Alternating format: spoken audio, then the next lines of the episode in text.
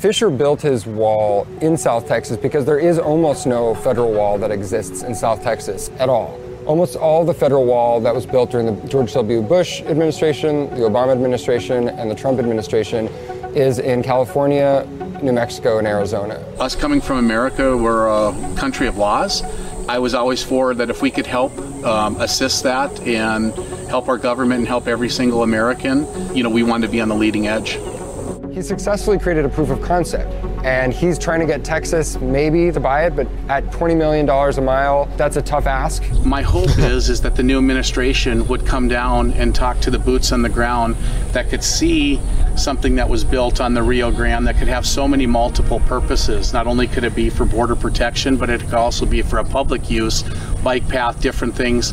But some Okay, now just keep this question in mind as we get into the last uh, 45 seconds of this. It says that we build the wall basically uh, goes bankrupt, goes belly up. They have all these lawsuits against them. So Fisher just decides to continue to build the three mile wall on the Rio Grande with his own money. Well, how was that land donated? The wall that he already built with their money, how was that Right. transferred over to him, a private company, folks? And this is the point I think we're going to get to. It, it ties into the same investigations we keep doing on the Dustin Gold Standard with the technocracy and all of the players behind it. Is is your there's always these government contracts. The government is always behind everything. So the question you have to ask is. How was it legally, and why did the press not cover this? How did a nonprofit that was then accused of fraud transfer off the books? Because you know, if the DOJ come, came after them for fraud and started filing indictments against the key players, including Bannon and Kolfage, that somehow the accounts would have been frozen by the government. Oh, I mean, we covered that in the interview with Halsey English. They can go in and they can seize everything from these little groups if they want to. So if they're really going after them for fraud, wire fraud, uh, conspiracy to commit fraud, and everything else. How did they just transfer off the books this piece of land to this supposed government contractor, Tommy Fisher, who can then just finish the wall with his own money and somehow it's his and he's going to try to lease it to the government now? and when you're looking about at the amount of money um, that they're talking about, we also know, and I don't know, you know, what part you're going to fit this in, that that we also know that they had access to a prototype that they could have done for was it a million dollars? Oh yeah, I'll get into that in Remember? uh, in a second. Let, let, let me ju- let me just finish up this last Right. forty five keep, seconds, Keep that in mind. and then we'll get back. We'll get back to that stuff. Yeah. I would argue that Tommy Fisher's three mile wall does not, in fact, address the issue. The Government Accountability Office testified that it had not developed any way of measuring whether border fencing had any effect. There's this question: Do border walls work? Uh, it's hard. It's hard to say. If you're an immigrant seeking asylum, they're not trying to evade law enforcement at all. They're often walking right up to wherever the border fence is. And so in that sense, no wall in Texas is going to address that issue. It says here Tommy Fisher has contested the lawsuits against him. This is back in uh, uh, 2021. Steve Bannon has offered a preemptive pardon from Trump before he left office. Kolfage and We Build the Wall's other co defendants pleaded not guilty to defrauding investors. A trial is set for November. So that brings us up to uh, the current date. But see, uh, you know, that came from Bloomberg, and I think, in, I mean, in my opinion, that was actually a pretty fair uh, piece. I mean, I think that documented the story up to that point. Yeah, I mean, I- I- um, yeah, it was very good. But but there's a lot of if anyone is interested, there's there's so many interviews out there. There's a lot of articles out there about the lobbying and the poor reputation of it. I mean, if you're going to lobby for something like this, I mean, the the company does have a, a sketchy reputation. Um, but let's all, let's also talk that they were looking. On one hand, you're talking about building a border border wall for security. But we also know that they were trying to do things more high tech with drones and cameras. And I believe Pal- Palantir Technology. Well, I was going to say there's a gentleman so, that I talk about on the Dustin Gold Standard who I won't talk about here on the Thomas Paine podcast. No, uh, uh, no, but uh, a little a little gentleman named Peter that my audience is very familiar with with Palantir, yeah. a CIA backed, CIA founded technology, as we've covered on the show. Um, Palantir was funded with In-Q-Tel money, which is the CIA's um, venture capital firm, and then Palantir was, uh, as I've shown, they're intertwined with the IRS, CDC, Health and Human Services, FBI uh, another, another local, state, federal contracts, as well as international contracts. And so part of what was starting to be pushed by President Trump as he was backing away from the physical wall, which was short very short time into his right. presidency, he literally started with the idea of this technological wall, which was not a new idea. People like right. John McCain and others had pushed that for 10 years prior to Trump. And so there were a lot of contracts given out for this technological wall. At the end of the day, and I can do shows on this because it fits into my um, into the Dustin Gold standard because it's technology. Those things didn't do anything. Okay, they're test projects for the prison planet surveillance technology. That's what those things actually are. Well, it was also the tug of war where, where you could still present to the people that we want to build a wall, knowing that it's not really, you know, it, it's just shuffling the, the billions of dollars around. But on the other hand, we're working on the technology aspect of monitoring the border.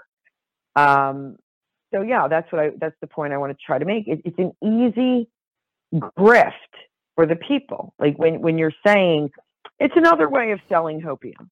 You know, we're we're going to take this into our own hands and we're going to get this done. So, and here we are. We're we're here with lawsuits, fraud, environmental issues to where it's not even stable. Oh, definitely. And now, look, I can talk um, you know, about the series that uh, I produced, as well as some of the work um, I've done over the years, and then some uh, palace intrigue on the. On um, the inner workings of the Trump administration and the Angel families, which were the family members of people that were murdered or killed by illegal aliens? Well, uh, or do you want to jump? Do you want to look at the uh, this new Bannon piece that, that fits into this right now with him talking no, about the 35 no, raids? No, not, no, not now. We could throw that on, on the back end. I think it's really important right now that we get back into the reason why when you were producing the other show, and We Build the Wall did come up. And it started to become a battle within, um, you know, the ranks of, of MAGA alt media, people arguing over, you know, whether it was a grift or not. So many people were losing their audience, if you remember. And when you were producing the show, you said to the people that were, you know, fans of, the show, listen, if you want to fund us to go down there to the border and interview people and investigate things. Because when you were down there, um, I remember we were researching the, the, the private landowners because you you were doing a twofold thing. You were interviewing the folks that Dan Golvach, um, Angel Dad Dan, that we have a wonderful relationship with, and sadly, the tragedy of his son Spencer that was murdered by an illegal. Um, so he was uh, gracious enough to provide some contacts that you could go down and hook up with down at the border.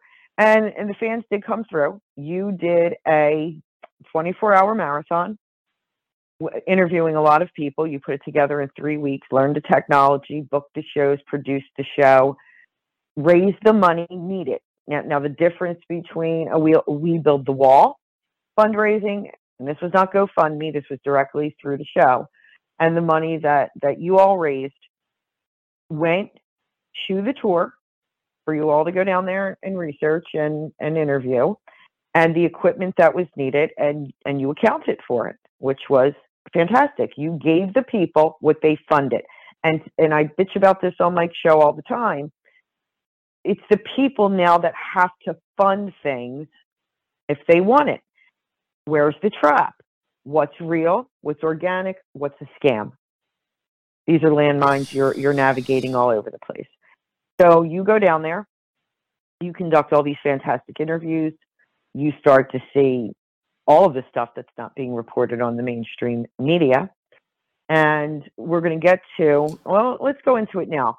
What would you say were the top few items that were really hard hitting uh, when you conducted these interviews? Because I know there was quite a few that really weighed on you.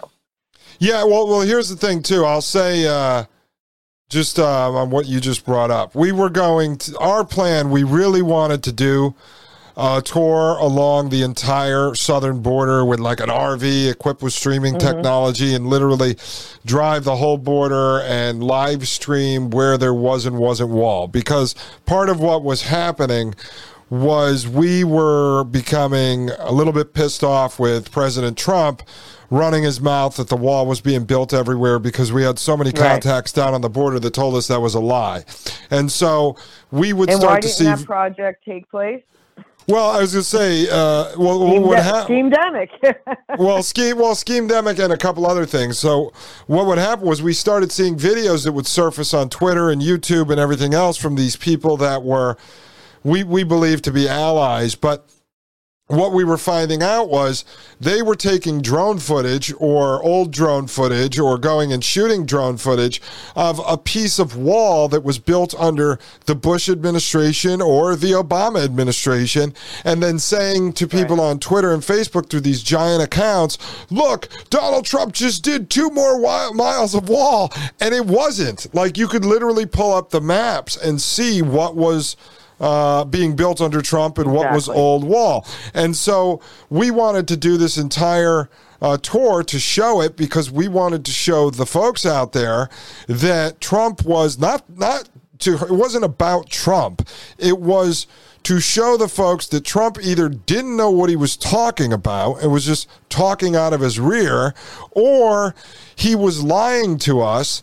And so the purpose was because our wall wasn't being built. And if you wanted border security, then you should at least know the truth and not cheer on a cue like trust the plan. And so we wanted to do that. And again, like you said, we put this, uh, it was like a 24 to 48 hour marathon with 48 guests. I stayed up like for an entire day producing it live, anchoring the show.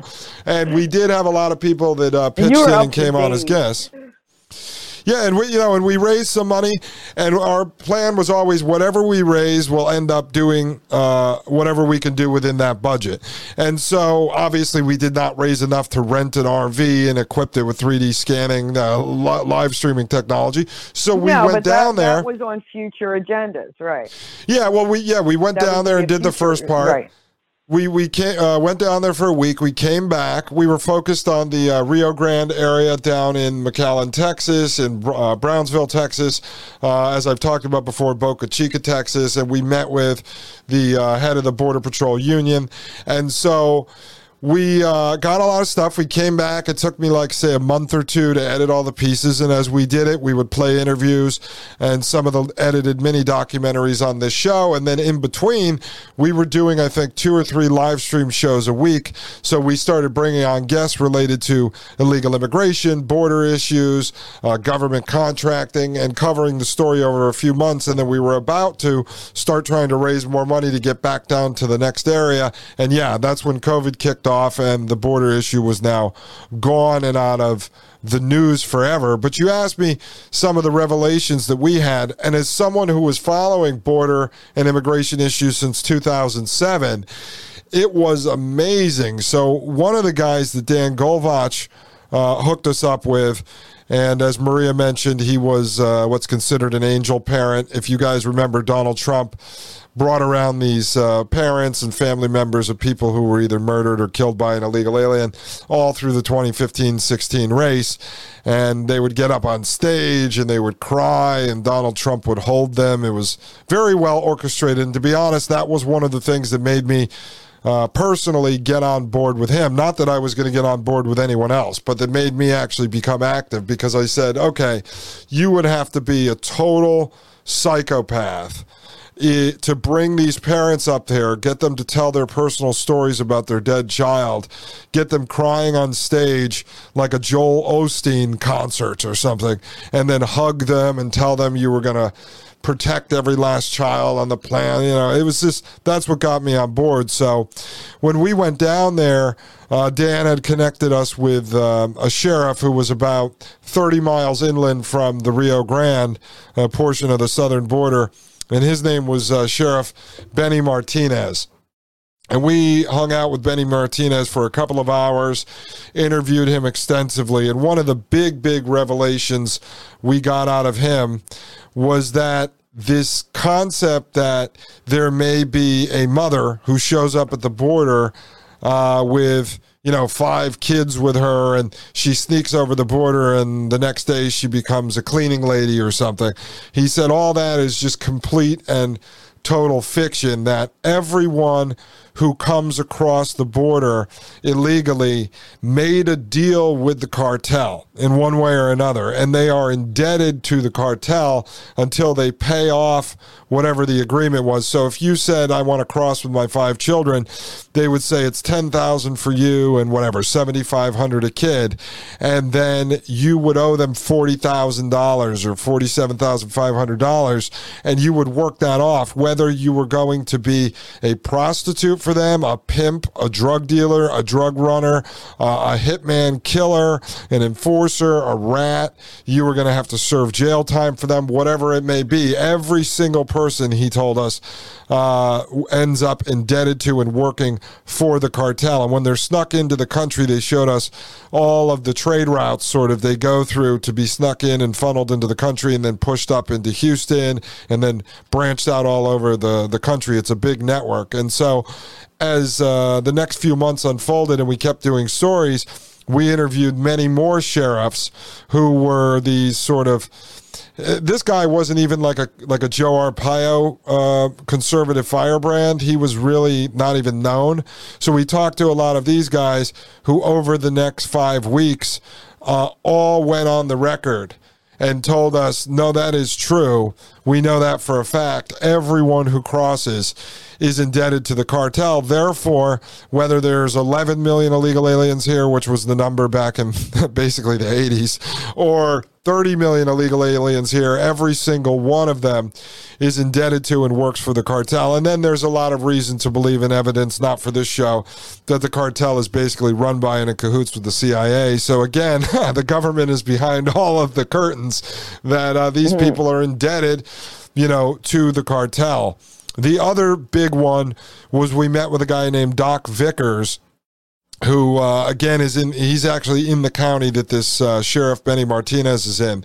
And doc vickers runs sort of a minuteman organization. They call it a militia. It's not really. And basically he owns a couple hundred acres and other farmers own a few hundred acres and they do these runs every few months uh, unannounced where they patrol their land and it's to end up scaring the coyotes which are the traffickers so that maybe they don't come through their land for a couple of months because they come through and they destroy cops they uh, crops they kill the cattle and things like that. Now doc vickers and the farmland owners around him, these big cattle ranches, they find dead human bodies half eaten by coyotes on a regular basis. And this guy has giant blown up posters mounted to boards uh, that are laminated because he goes around the country and does presentations on what he finds on his land. And just from a humanitarian aspect, um, literally like women that the cartel will now they've captured guys and they hold them until the uh, until border patrol shows up. So they interview a lot of these guys and the coyotes if there's a woman let's say she's pregnant and she's falling behind with the group that they're trafficking in sometimes they will literally just kill her on the spot so that she's not whimpering and whining and calling attention and then a coyote will come and like eat the body. And they have pictures of like it was disgusting. And it was crazy because i had never actually heard uh, those kind of stories firsthand from people that experience it. And on one show i did talking about this Uh, I literally had tears in my eyes because I was screaming at President Trump to say, how is this going on in America where this guy's grandkids can walk out in the front yard or backyard to go play and find dead bodies laying on the ground? And if this is true, which it is true, why the president, when he was making the case to get the money to build a wall and secure the border, was he not using these stories? Uh, politically to tug at the heartstrings of the left, who was always traditionally against the idea of the wall, because you could utilize these real stories. Bring this guy, Doc Vickers, up there to show these pictures. He should have done his hour presentation live on TV with the president to make the case to the left that the last thing you want is open borders because it encourages these people to make these 100 mile treks through the desert uh, at the hands of these vicious psychopathic coyotes that rape and kill them. And we've heard little stories about it, but you've never seen it come from these people through the president. Uh, the other thing was that we found when we went down to Boca Chica which is, uh, I told people the beach where Elon Musk SpaceX is. But when you go down to Boca Chica through Boca Chica Boulevard, it goes down through the marsh and then eventually to the beach. If you turn right and you walk up the beach about a half a mile, that's where the Rio Grande River dumps into the Gulf of Mexico. Now, the president, not just Trump, but others over the years, have said the Rio Grande is this natural barrier. We don't need a wall there. It's a natural barrier. Nobody will right. cross it. Well, we trekked right. up the Rio Grande with the Border Patrol and the Border Patrol Union Chief. And literally there are parts that are like a puddle, Maria. Like you probably have bigger puddles in your backyard with the storm right now than what the Rio Grande is. And so you can literally just walk across in your sandals. And we found all types of clothing, Muslim garb. You know, we're supposed to be afraid of terrorists. There was Muslim head wraps and everything hanging in the trees. And so I right, just went right. down there again, not related to the border. I went for Christmas and I went up there with uh, my mother's stepfather and my wife, and I was showing them. And literally on the other side of where the Rio Grande dumps in, there was all these Mexicans out there fishing on the Mexican side, and I said, they said, wait a second, what are those people crossing the border? I said, no, they're just fishing, but you can see there's no border patrol trucks there, and there was no border patrol trucks right. when we went there. So this whole idea that the Rio Grande was a natural barrier was a complete and total lie. So my eyes were open to a lot of things down there. Uh, one of the guys I know you want to talk about, Rusty, he was an old gentleman that we befriended Doug, uh, the host I was working with, had met him a couple of times uh, prior, and so he gave us access to his land, which was right on the border, to set up and use night vision at, at night. This gentleman had lived on this uh, border property for decades, and a lot of people down there have dogs. You know, they roam their yards like junkyard dogs to protect their land, and uh, the coyotes literally multiple times had skinned this guy Rusty's dogs alive and they hang them off of your porch as a warning for you to shut your mouth or they're going to come back and skin you alive. This, this is like a way of life, folks. Anyone who hasn't right. been there or heard this had to deal with this. Yeah, right. I mean these Rusty are real people. Elderly. He was in poor health, right? He he was in very poor health. Oh yeah, at the battle. time that we at the time know, we met him, he was by himself. Yeah, at the time we met him, he was in and out of a uh, kind of like a senior recovery center. Um, I would get, I forgot what right. he was. He might have been in his 80s. But um, yeah, in the end, and after. a great the, interview. Oh, yeah, he's great because he also knows the whole history of the politics that went down on there because he was very familiar with um, it was University of um, Texas Brownsville, and so on that territory, right. That school blocked the wall from being built under the uh, Trump administration, and literally across the Rio Grande is a town called Matamoros.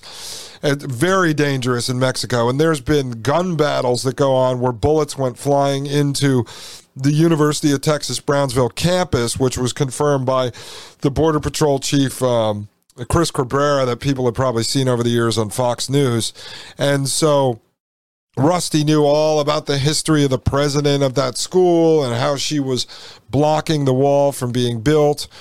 And uh, I mean, it's it's crazy. Like you don't, you know, if you live anywhere else in America, you don't hear these kind of stories. And these people are literally dealing with that you know, every day of their lives um, down there. But I, I will say, in, in, in all transparency, even like Doc Vickers, who I mentioned, who finds the dead bodies, a lot of the water they pump up from the Rio Grande into these cattle ranches in the areas that go 10, 20 miles up uh, away from the border. So a lot of them are concerned mm-hmm. about a physical border wall that ends up blocking um, you know, that ends up disrupting the flow of the irrigation that they need for the farming. But a lot of them for decades Correct. have been lobbying to, they want to just up the manpower. Their question is why Border Patrol weren't positioned every, you know, 50 feet. Like they said, we have all these government employees and stuff. Why don't we have the National Guard down there? Why don't we patrol this with manpower? Like right. they were, they had alternatives uh, um, to this.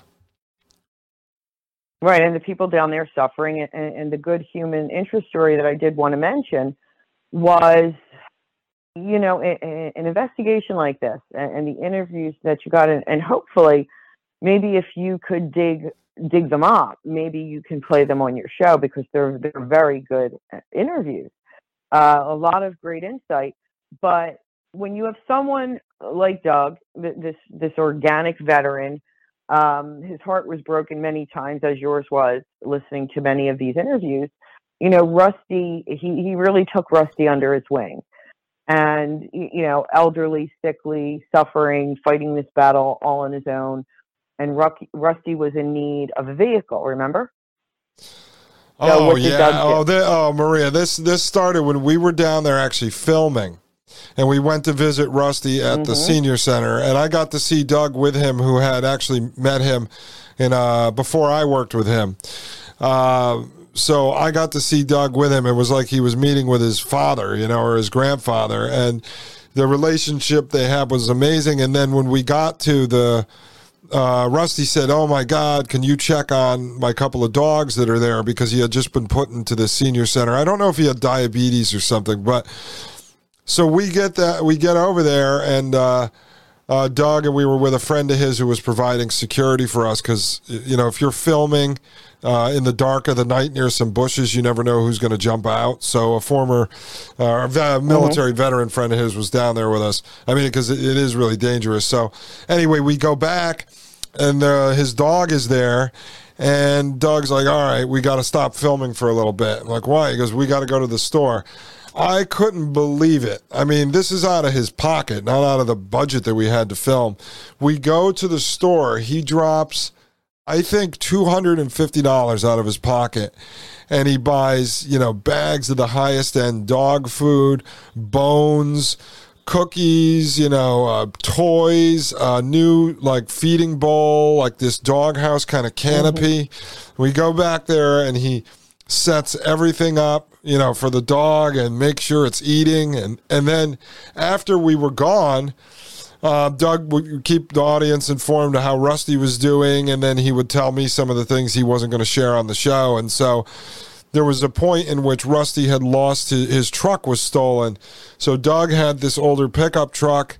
He got it tuned up, uh, re-registered under his name, paid for the insurance brings it down to Rusty himself with his buddy that went with us and provided security. They go down there and uh, on a three day trip, and they bring him a pickup truck and gave him a pickup truck.